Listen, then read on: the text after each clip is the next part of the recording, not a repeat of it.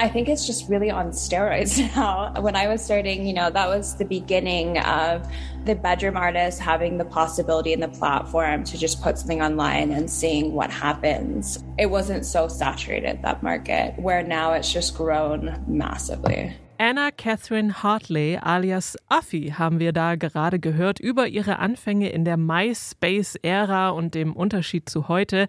Marie, du hast ja mit Affi gesprochen, aber ich habe mich gefragt, kannst du dich überhaupt noch an MySpace erinnern? Ich bin ehrlich gesagt erst so kurz nach MySpace äh, mit dem geboren. Internet geboren, nein, nicht geboren, aber damit irgendwie in Kontakt gekommen. Ich kenne es aber natürlich trotzdem und ich weiß, dass es irgendwie auch wichtig ist fürs Internet und für all das, was ich dann so durchmachen musste im World Wide Web. Mehr Eindrücke vom Interview gibt's später in unserer Rubrik Pop-Schnipsel. Für unser wöchentliches Musikupdate sind heute an den Mikrofonen Marie Jainter und Anke Behlert. Hallo. Hallo. Keine Angst vor Hits. Neue Musik bei Detektor F M. Die Initiative Musik und die Bundesstiftung Livekultur haben die erste bundesweite und genreübergreifende Bestandsaufnahme der Musikfestivals in Deutschland gestartet. Das heißt also, äh, kurz gesagt, Musikfestivals werden in Deutschland in einer Studie untersucht. Im Fokus der Studie stehen unter anderem künstlerische Programmatik und Arbeitsweisen, wirtschaftliche Kennzahlen natürlich, aber auch sowas wie Beschäftigungssituationen und Themen wie Nachhaltigkeit und Diversität. Und es geht dabei um Festivals aller Genre und aller Größen, vom Boutique-Festival über Musikwochen und traditionsreiche Festspiele bis zum Megaspektakel mit internationaler Strahlkraft. Die Studie soll letztlich auch dazu beitragen, dass Musikfestivals in allen ihren Facetten erfasst werden, um sie dann eben auch gezielter unterstützen zu können. Das können wir natürlich nur äh, unterstützen und unterschreiben, und erste Ergebnisse soll es schon im Spätsommer zwanzig dreiundzwanzig geben. Da sind wir mal drauf gespannt und werden euch dann äh, zeitnah auch äh, darüber unterrichten, was dabei so rausgekommen ist.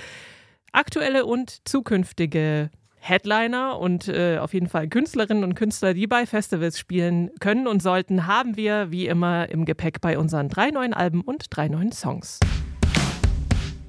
Die Alben der Woche. Liebe Marie, warst du schon mal in Istanbul? Nein, da war ich noch nicht. Ich glaube, ich war noch nie irgendwo in der Türkei. Ich kann es nur empfehlen, Istanbul ist wirklich sehenswert. Es ist eine, naja, eine Metropole, und was man da wirklich spürt, ist dieses Zusammentreffen von äh, Orient und Okzident, von Ost und West. Das ist da wirklich sehr äh, fühlbar. Das kann man irgendwie ganz schlecht beschreiben, aber wenn man dort ist, dann, dann merkt man es einfach. Und bei Gaye Su Akyols Musik treffen ja auch Welten aufeinander aus Ost und West. Die siebenunddreißigjährige Künstlerin ist mit so einer Mischung aus türkischer Psychedelik und Volkslied, Surfmusik und westlichem neunziger Rock bekannt geworden. Und wer sie schon mal live gesehen hat, der weiß auch über ihre extravaganten Bühnenoutfits zu berichten. Ähm, der Titel ihres letzten Albums, İstiklal Hayal Hakikatir, bedeutet übersetzt: beständige Fantasie ist Realität. Und äh, jetzt gibt es ein neues Werk, das heißt Anadolu Ejderi. Das bedeutet der anatolische Drache. Und wir hören mal rein in das Titelstück.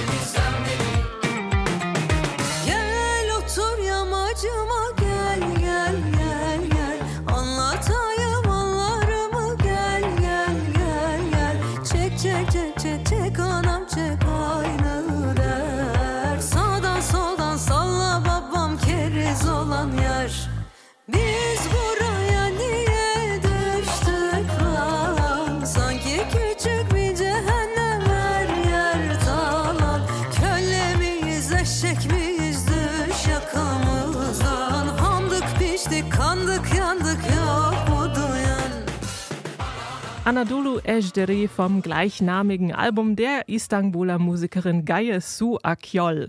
Und äh, ganz unter dem oder ja, wie das Bild des Drachen das auch vermittelt, hat sie sich von so Stichworten wie Courage, Tapferkeit und Wagemut leiten lassen. Sie bringt wie immer ganz verschiedene Genres zusammen, anatolischen Pop, Folk, auch klassische türkische Musik und Psychedelic, Post-Punk, aber auch so ein bisschen Hip-Hop und nahöstliche Vibes und nicht zu vergessen den Black Sabbath Gedenksong, der heißt glaube ich Zen Benim Magarim Sin oder so. Also da habe ich jetzt leider mhm. nicht die Aussprache nachgeguckt, aber das war die erste Single, die sie veröffentlicht hat. Ja, in den Songs gibt es zu hören neben Gitarre, Bass, Schlagzeug auch allerlei traditionelle Lauten wie Balama und Oud und ich glaube, ich habe auch so eine äh, Trommel gehört, diese, wie heißen die? Becher- oder Kelchtrommeln, Darbuka heißen die, glaube ich. Also ich mag ja diese, diese Mischung aus eben Ost und West sehr und sie ähm, setzt sich auch immer sehr mit der äh, politischen und gesellschaftlichen Situation in ihrer Heimat, also in der Türkei, auseinander, aber macht das eben so ganz versteckt. Zum Beispiel singt sie da, ich bin eine olympische Schwimmerin in einem Becken voller Rasierklingen. Autsch. Ja, auch. Oh oh. Und äh, ja, ich, ich mag ihren Stil und ich höre ihr auch gerne zu und ich habe gerade schon gesagt, ich habe sie schon mal live gesehen und das macht auch immer großen Spaß und man kann dazu tanzen und ähm, auch wenn man Türkisch nicht versteht, versteht man die Musik trotzdem. Total. Ich finde auch, dass das ein sehr, sehr reichhaltiger Sound ist. Also nicht nur der Sound, aber generell diese Musik. Also eben durch diese ganzen Einflüsse, durch die ganzen Instrumente und dann aber auch durch diese, diese politische Note, die da nicht nur Note, das ist ja einfach ein politisches Album, weil es in ihrem Land, in der Türkei, nun mal furchtbar zugeht und immer furchtbarer wird gefühlt. Ähm, und sie da so eine sehr dramatische, herzzerreißende Platte irgendwie draus macht, auch wenn man kein Wort versteht, so wie ich. Ich kann halt auch kein Türkisch.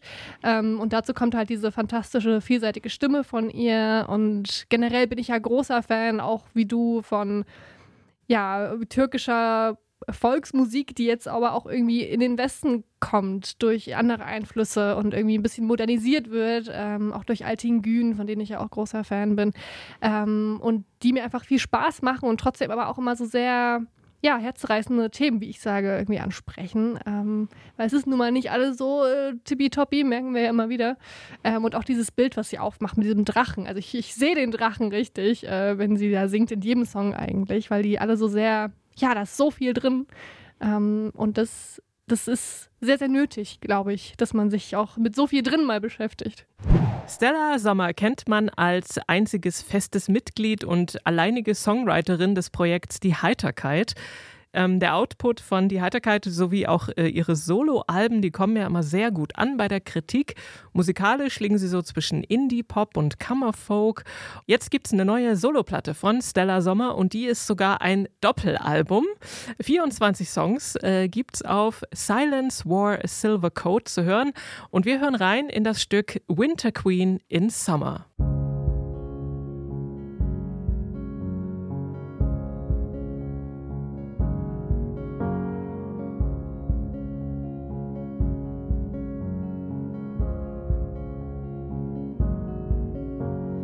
Winter queen in summer, riding on the rain, traveling through time, still exceeding at her game.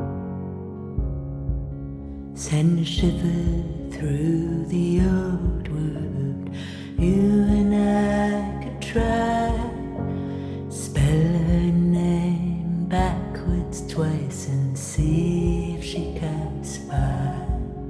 What's a winter queen in summer when no one knows her name? On her head's a crown of flowers that only bloom in spring.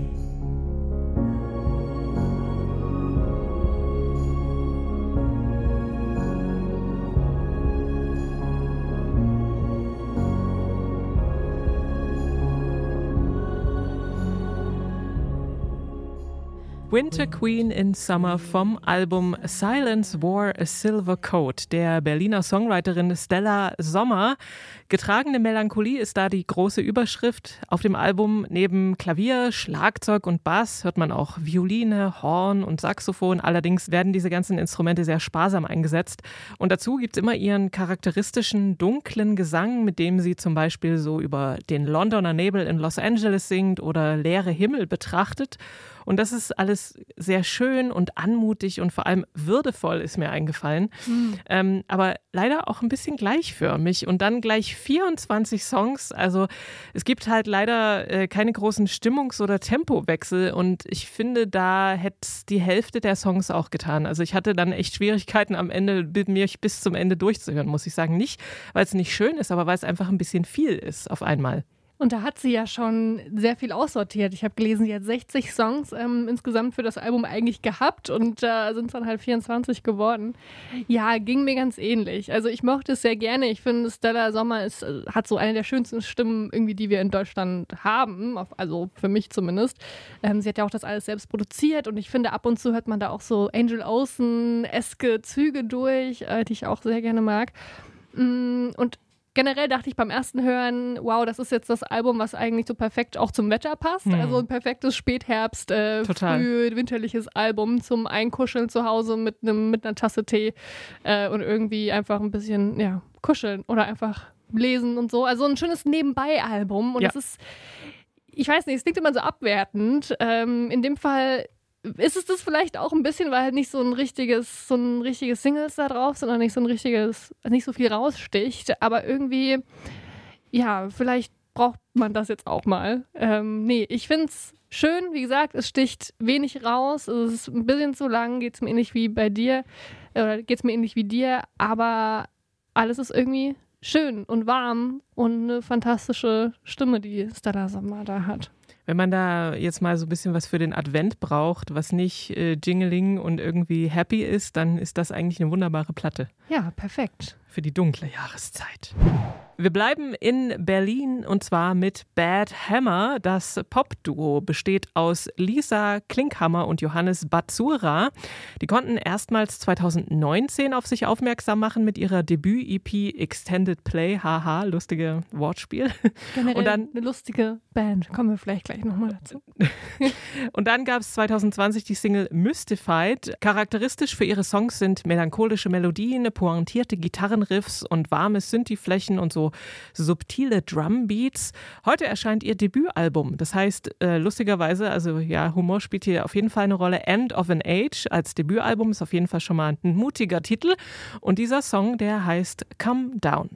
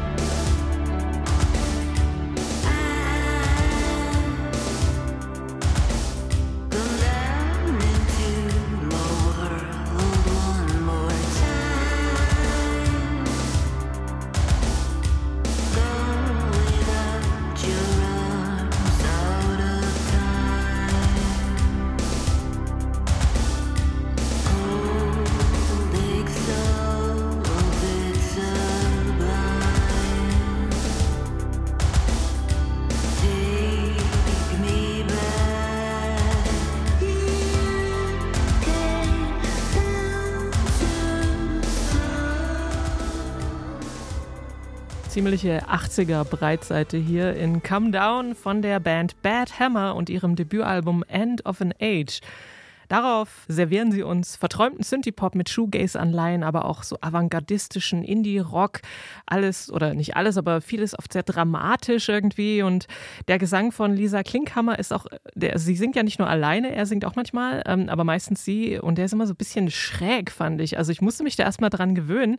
Aber dann fand ich es echt cool irgendwie. Und das Thema der Platte ist wohl Veränderung, so ein Zustand zwischen Abschied und Erwartung, zwischen alt und neu, so eine Art Album gewordener Schwebezustand, und es ist auch so ein bisschen schwebend, ihre Musik durchaus, aber sie ist eben auch catchy, aber gleichzeitig auch kantig und immer so ein bisschen neben dem Offensichtlichen, und das, das finde ich immer gut, wenn Leute sowas hinkriegen, so ein bisschen düster, wavig, wie gesagt, achtziger. Ja, sehr melancholisch. Äh, ja. Ich glaube, mir war es eine Prise zu viel achtziger tatsächlich, ähm, aber irgendwie auch eine sehr angenehme Mischung so aus diesen elektronischen Elementen und den doch akustischen Klängen und Elementen, die da ja auch dazu kommen. Ähm, ich fand ihre Stimme von Anfang an irgendwie ziemlich cool. Ähm, als ich sie gegoogelt habe, bin ich darauf gestoßen, dass ihre Website bad hammer cosmetics dot com heißt. Dachte ich erst, ach, ist was anderes. Mhm. Aber es ist wirklich deren Website, und anscheinend haben sie für ihren Song Mystified, den du erwähnt hast, äh, vor zwei Jahren so ja ein Parfum irgendwie rausgebracht, das du kaufen kannst auf Bandcamp für hundertneunundsechzig Euro. Oha. Bin mir nicht sicher, ob es wirklich existiert. Also das meinte ich vorhin mit, ist eine lustige Band. Irgendwie machen die, denken die sich immer so ganz lustige Werbegags aus. Äh, das Video für, äh, für diesen Song, das war damals auch das Werbevideo, äh, die Werbekampagne für dieses Parfum, was es wahrscheinlich nicht gibt. Nee, egal. Ähm, auf alle Fälle ist das Album nicht meine Lieblingsplatte diese Woche. Äh, aber es ist so eine, wenn man in der Stimmung von, ich möchte so ein bisschen melancholisch traurig sein, aber auch ein bisschen tanzen, dann ist das, glaube ich, ein gutes Album. Neu auf der Playlist. Der erste Song heute sind eigentlich gleich vier neue Songs, denn Alo Maud hat ziemlich überraschend vergangene Woche eine neue E P veröffentlicht. Alo Maud äh, kommt aus Frankreich, ähm, hat man vielleicht erkannt durch meine schlechte französische Aussprache, macht ziemlich äh, frische, poppige Folkmusik auf Französisch und kommt so aus der Ecke Melodies Echo Chamber. Ein Album gibt schon von ihr, das heißt Je suis unie, und kam zweitausendachtzehn raus. Die neue E P, die kam wie gesagt vergangene Woche raus. Äh, Pesnopoyka heißt sie, ist inspiriert von traditioneller Musik aus Bulgarien, und Pesnopoyka heißt auch der Song, den wir an dieser Stelle hier von Alo Maud dabei haben.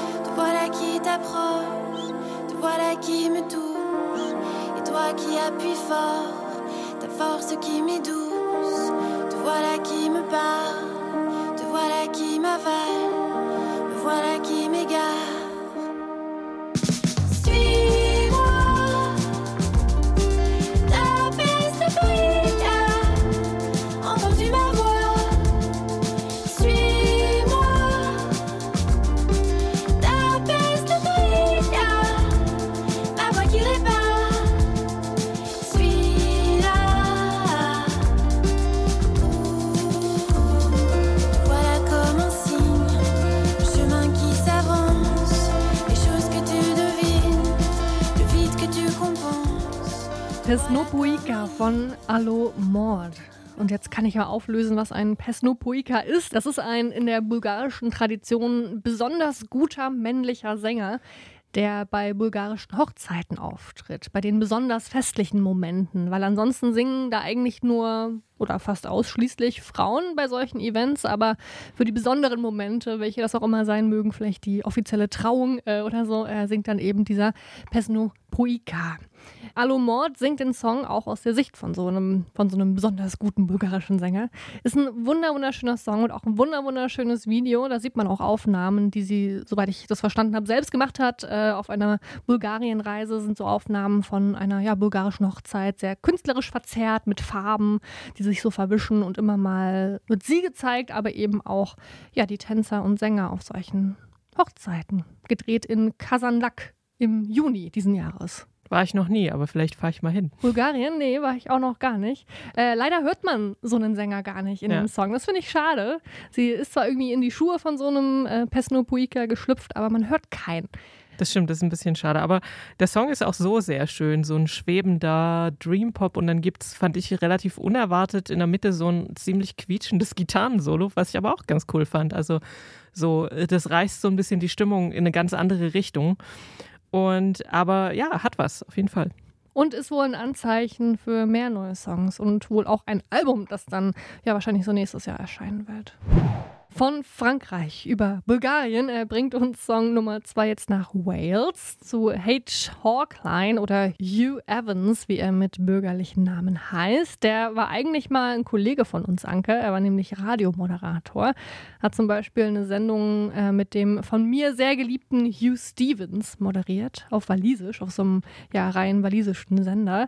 Ähm, zweitausenddreizehn ist er aber nach Los Angeles gezogen. Vier Alben gibt es schon von ihm. Hat zum Beispiel mit Kate LeBlanc gespielt, auch in ihrer Band und bei einigen anderen bekannten Namen, bei Aldous Harding zum Beispiel. Jetzt hat er ein neues Album angekündigt, das heißt Milk for Flowers, kommt am zehnten März und wurde auch von der besagten Kate LeBlanc produziert und davon hören wir jetzt auch den Titeltrack Milk for Flowers.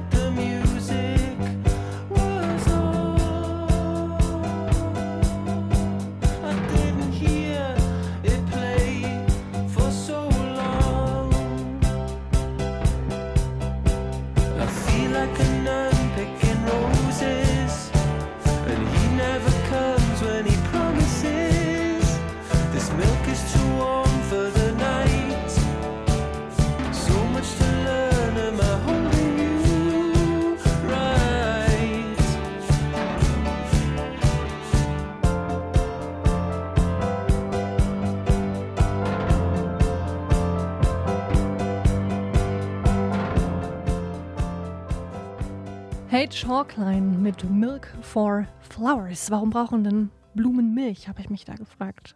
Ich glaube, es geht um Trauer. Ich glaube, es ist ja, ein, ja, eine Metapher.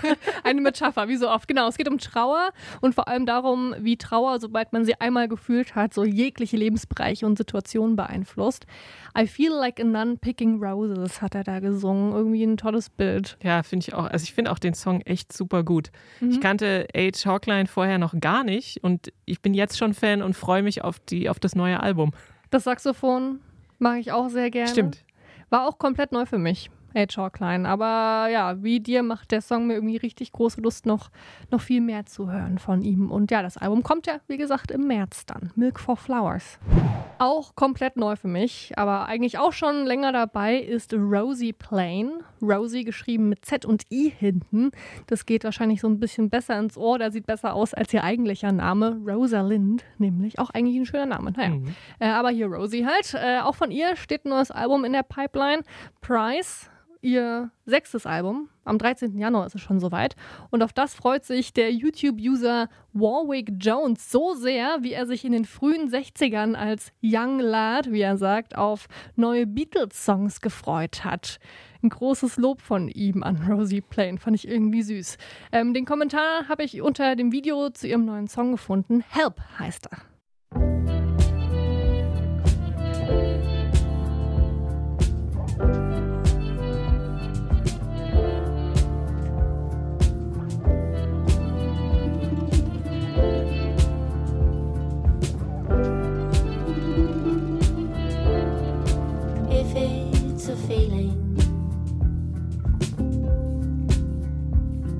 Going when it goes, you won't even know. Help for you, help for you, help for you. Help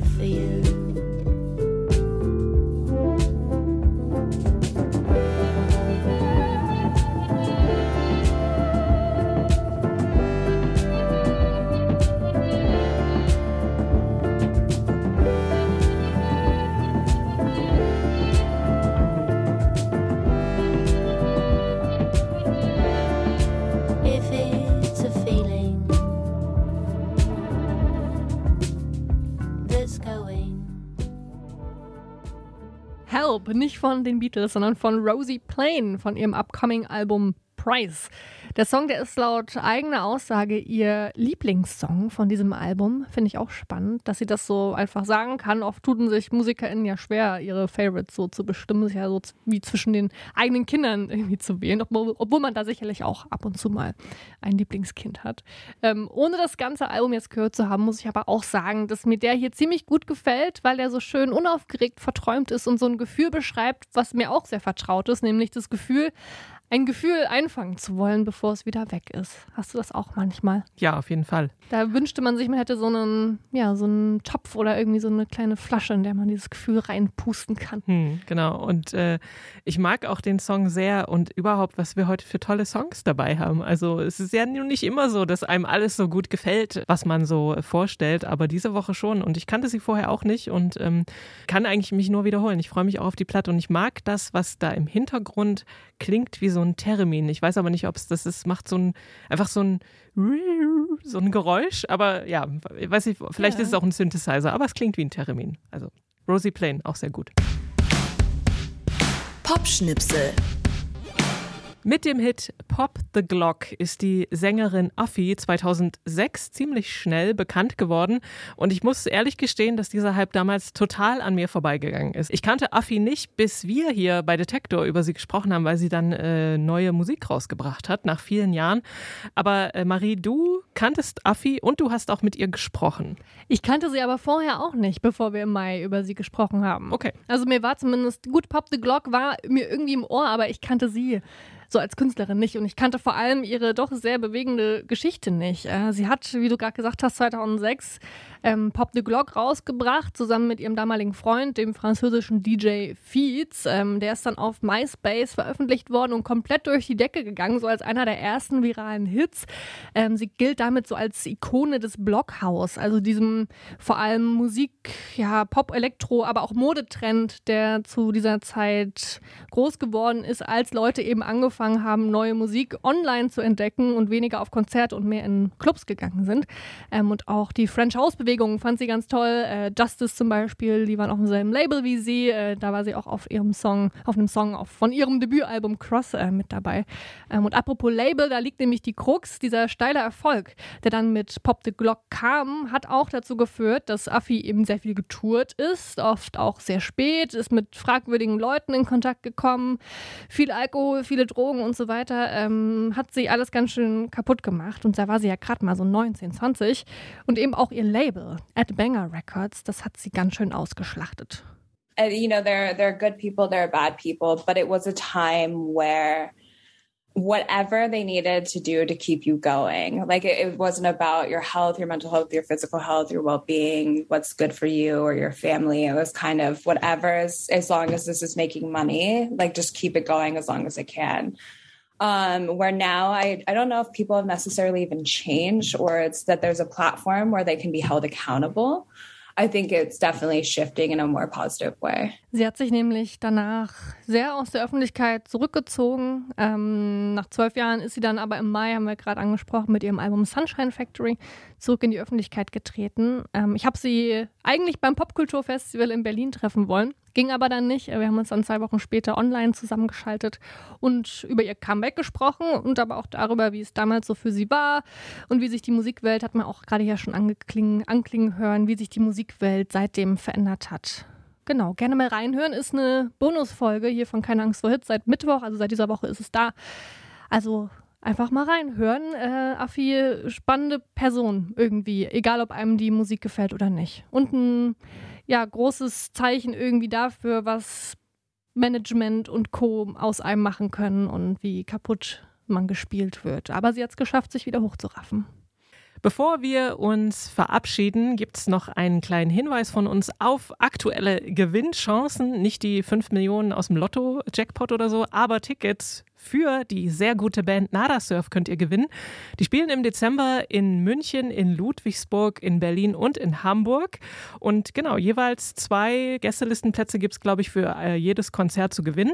Und dafür müsst ihr einfach eine E-Mail schreiben an verlosung at detektor punkt f m mit eurem Namen und der Stadt, wo ihr die Band gerne sehen wollt. Das war's aber jetzt wirklich für heute. Für diese Woche verabschieden sich Marie Jainter und Anke Behlert. Lasst euch gut gehen. Hört viel Musik. Ciao. Keine